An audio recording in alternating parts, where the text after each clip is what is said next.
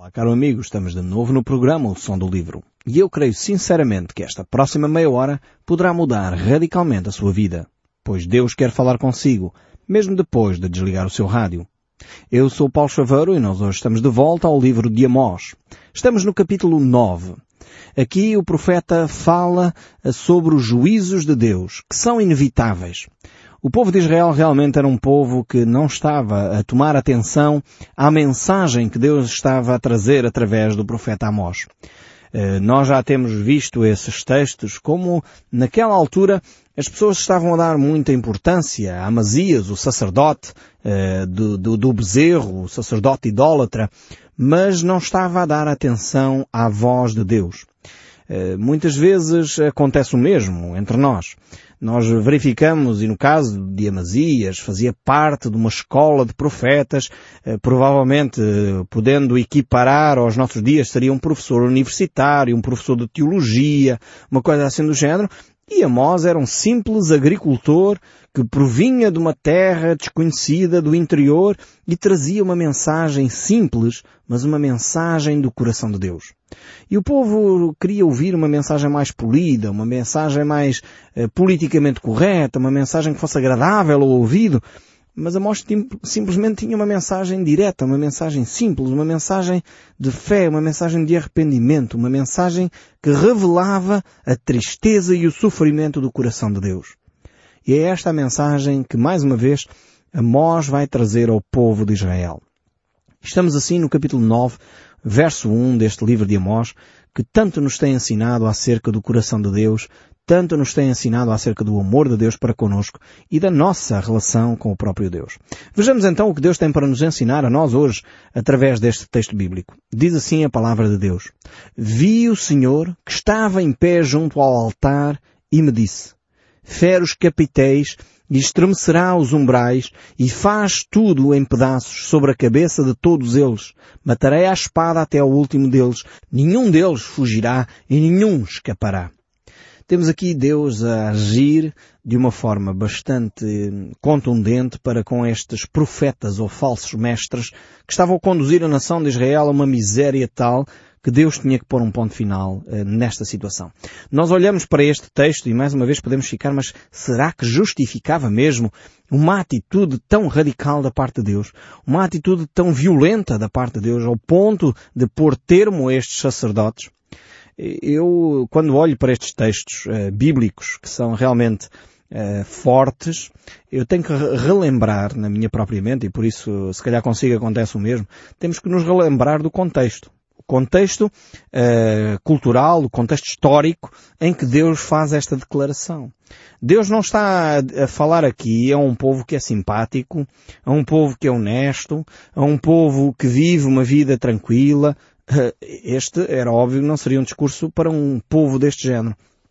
Deus está a falar aqui para sacerdotes que têm promovido uh, a infidelidade, têm promovido a escravatura, estamos a falar disto, têm promovido uh, a exploração do mais carenciado, têm promovido uh, o infanticídio, têm promovido uh, situações terríveis. E nós, quando nos esquecemos desse contexto histórico, olhamos para frases destas e pensamos, bem, Deus exagerou. Não, infelizmente, Deus é um Deus extremamente compassivo e se calhar se Deus tivesse agido mais cedo, talvez o povo não chegasse a este extremo. Mas Deus fez tudo o que estava ao seu alcance para chamar esta nação ao arrependimento, para chamar esta nação a mudar de atitude. Mas o povo mantinha este procedimento. E eu tenho uh, retratado uh, de várias vezes Uh, talvez dos mais odiondos cultos que nesta época se praticava era o sacrifício de bebés. E eu já tenho descrito esse, esse sacrifício que era uma coisa horrível.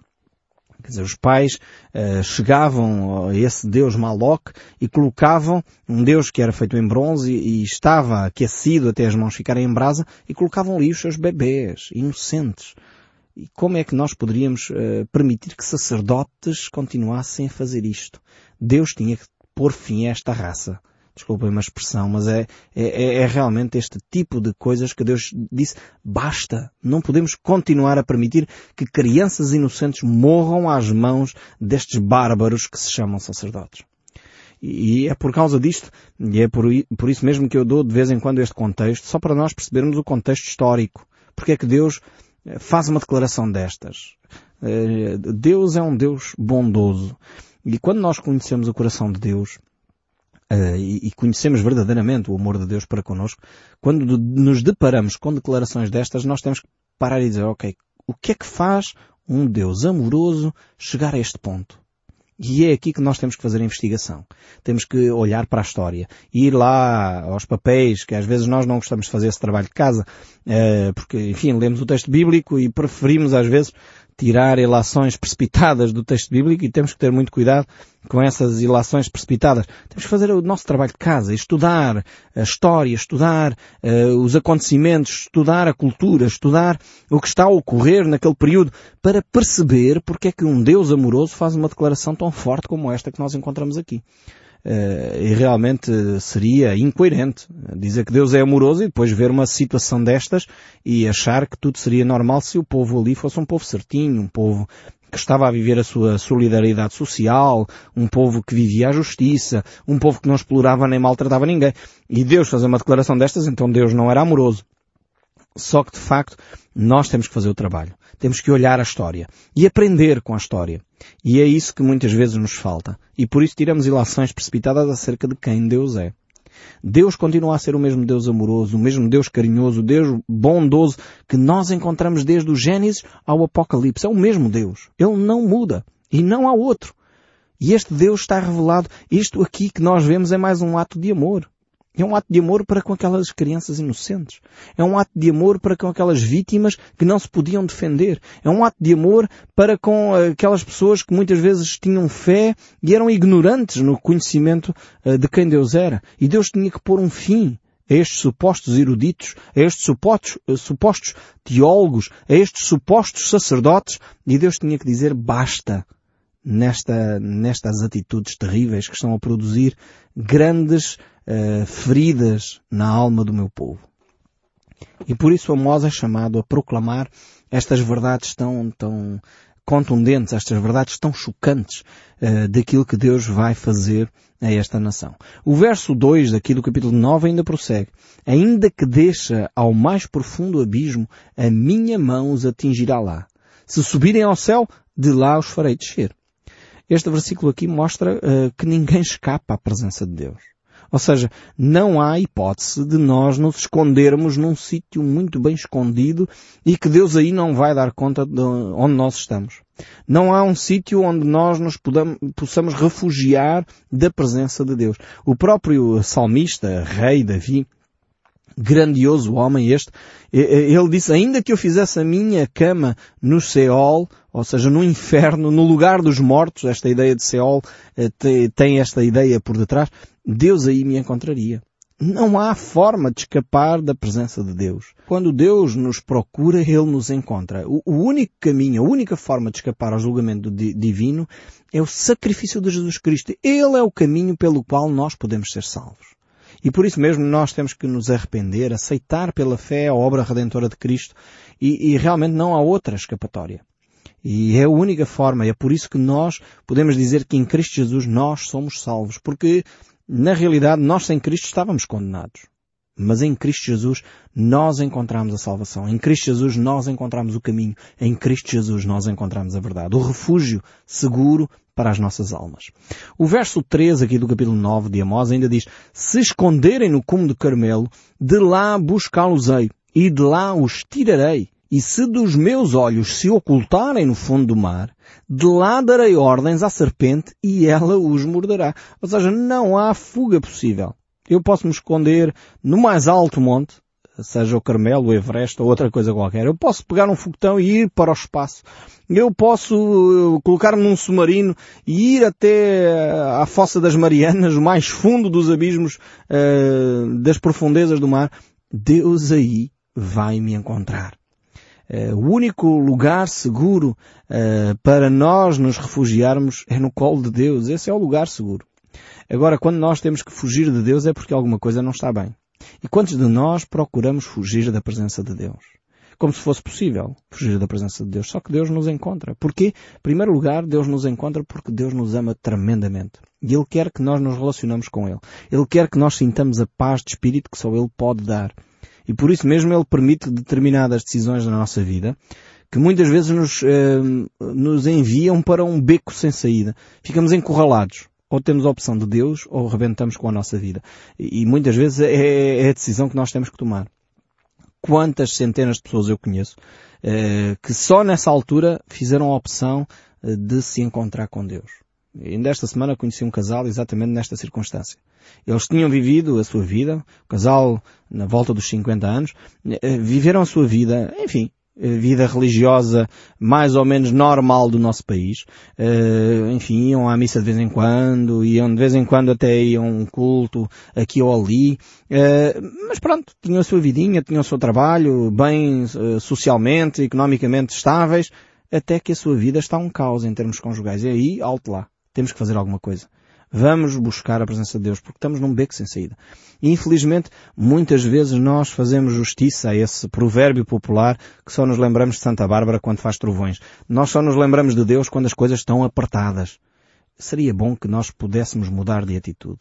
Começássemos a buscar a Deus com, com, com humildade no coração, com sinceridade no nosso coração, antes das coisas ocorrerem. Não precisamos chegar a um extremo desses.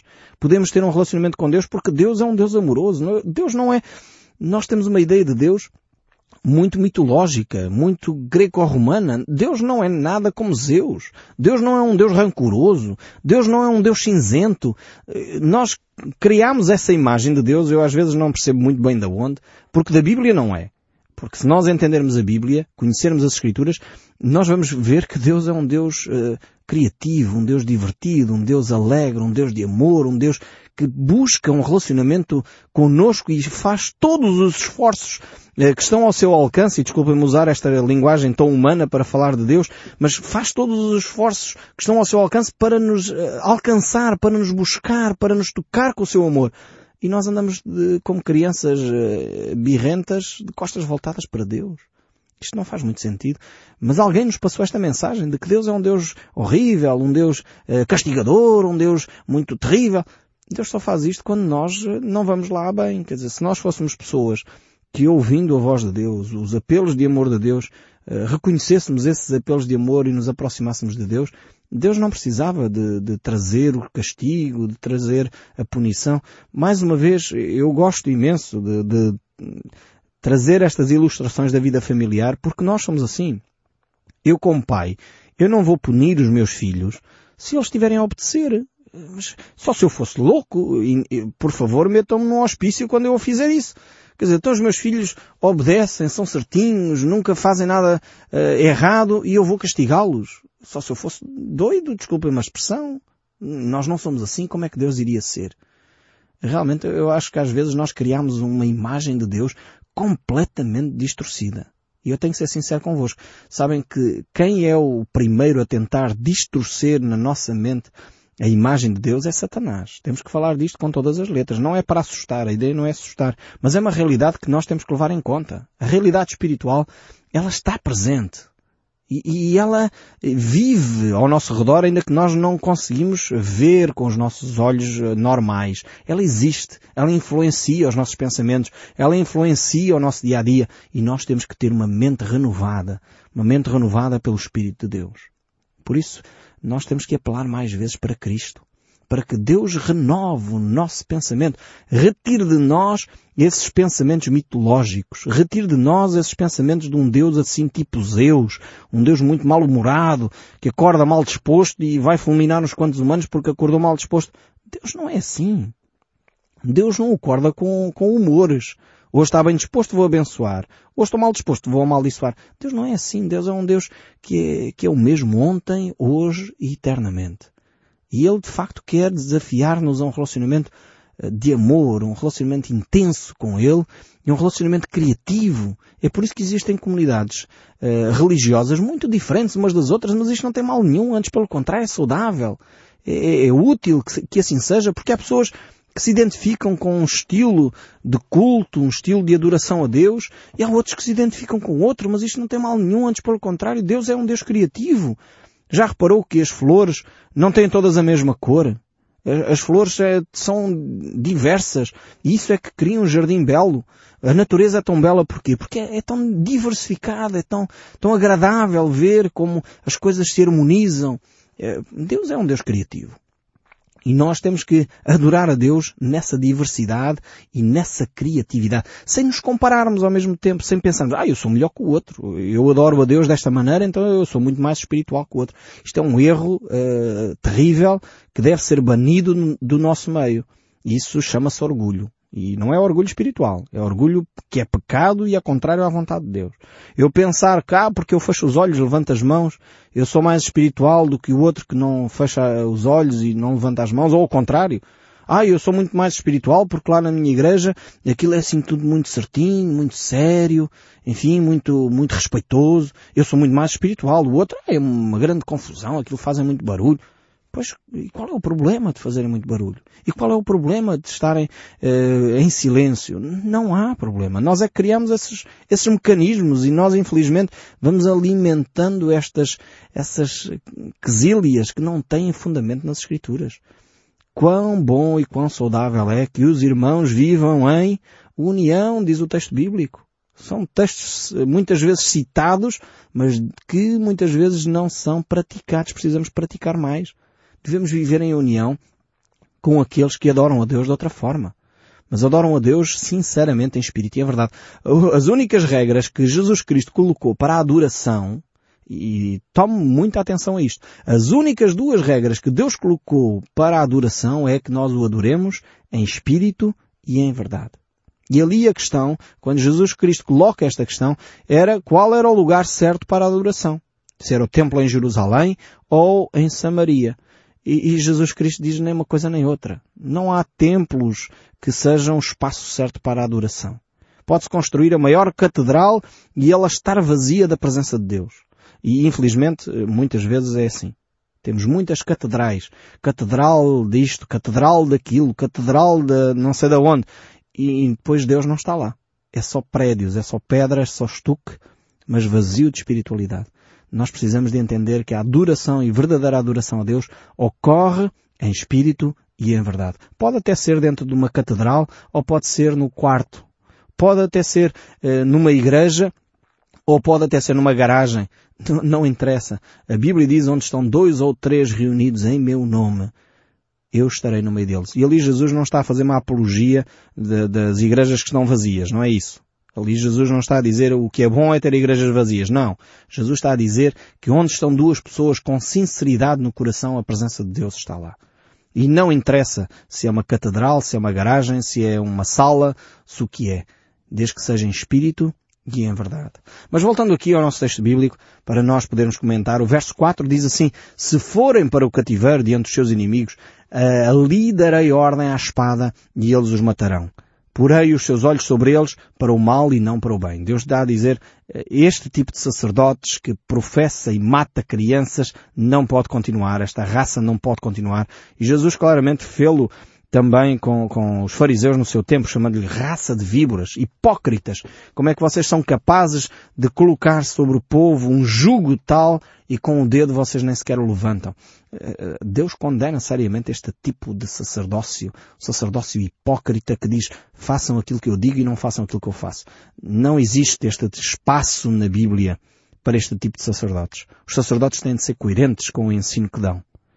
E se nós encontramos nas nossas igrejas sacerdotes que não estão a viver os princípios de Deus, nós temos que ter a hombridade, a seriedade de dizer, ou o sacerdote sai, ou nós procuramos também outra comunidade onde os sacerdotes sejam exemplo, sejam coerentes com a palavra de Deus. E não tenha receio, porque se o sacerdote vai lá dizer, o pastor, ou o bispo, ou o padre, vai dizer, ah, eu vou amaldiçoá-lo. Não pode porque ele não está em comunhão com Deus, ele não vai poder amaldiçoá-lo. Isso é mais uma das, dos seus artefactos para tentar manter a congregação unida. Esteja à vontade. Se ele não está a viver, ele está a viver em pecado, ele vai dar contas a Deus.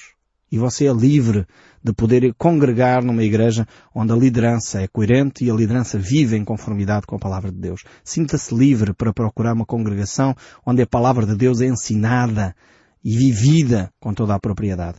Amós capítulo 9 verso 5 diz Porque o Senhor, o Senhor dos exércitos é que toca a terra e ela se derrete e todos os que habitam nela se enlutarão. Ele subirá todo como o Nilo e baixará como o rio do Egito. Deus é quem edifica as suas câmaras no céu e a sua abóbada afunda na terra. É o que chama as águas do mar e as derrama sobre a terra. Senhor é o seu nome. Nós não temos muito tempo para comentar todo este texto aqui, mas aqui é, é, é, é um, um, tratado sobre ciência e vemos aqui o ciclo da água. Não sei se você consegue entender aqui nestas entrelinhas como Deus uh, anuncia muitos milhares de anos antes de nós entendermos como é que funciona o ciclo da água, Deus está aqui a falar dele. Mas nós não temos muito tempo para nos deter sobre este aspecto, ainda que a Bíblia não é um livro de ciências. A Bíblia é a palavra de Deus. Não procura ser um livro de ciências. Mas o que a Bíblia diz, acontece. Os cientistas vêm a descobrir muito mais tarde. Voltando aqui para o texto bíblico, no verso 7 diz, Não sois vós para mim, ó filhos de Israel, como os filhos dos etíopes, diz o Senhor.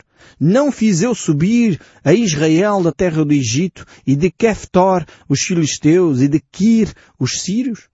vemos como Deus é um Deus que se preocupa não só com a nação de Israel. Deus, Deus não é um Deus xenófobo. Uh, muitas vezes nós pensamos e olhamos para a Bíblia e pensamos, bem, Deus escolheu a nação de Israel e desprezou todas as outras à volta. É um erro interpretativo crasso, um erro uh, interpretativo horrível. De maneira nenhuma, este texto comprova que Deus é um Deus que se preocupa com os etíopes, preocupa-se com os filisteus, preocupa-se com os sírios. Deus não é um Deus xenófobo. Não é um Deus que, que, escolheu a Israel e desprezou todos os outros num sentido de, de, dizer esta é a nação de elite. De maneira nenhuma. Deus queria utilizar a nação de Israel para espalhar a boa nova uh, para os outros povos, assim como ele escolhe a igreja, não é para que ela fique confinada às quatro paredes de um templo, mas para que ela saia e influencie o mundo. O verso 8 ainda diz, Eis que os olhos do Senhor estão contra este reino pecador, e eu destruirei de sobre a face da terra, mas não destruirei de todo a casa de Jacó, diz o Senhor. Ou seja, mais uma vez, apesar de Deus uh, achar aqueles pecados horríveis, Deus ainda iria preservar a nação de Israel. Porque este que darei ordens e sacudirei a casa de Israel entre todas as nações, assim como se sacode o trigo no crivo, sem que caia na terra um só grão. Este é o cuidado de Deus todos os pecadores do meu reino morrerão à espada, os quais dizem, o mal não nos alcançará, nem nos encontrará. Esta era a atitude do povo e Deus diz, eu vou fazer justiça, não permitirei que isso aconteça. Naquele dia levantarei o tabernáculo caído de Davi, repararei as suas brechas e levantando-o das suas ruínas, restaurá-lo-ei como fora nos dias da antiguidade. E este é o desejo de Deus para cada um de nós. Poder viver uma vida restaurada, uma nova vida em Cristo Jesus. E eu espero sinceramente que o som deste livro continue a falar consigo, mesmo depois de desligar o seu rádio. Que Deus o abençoe ricamente e até ao próximo programa.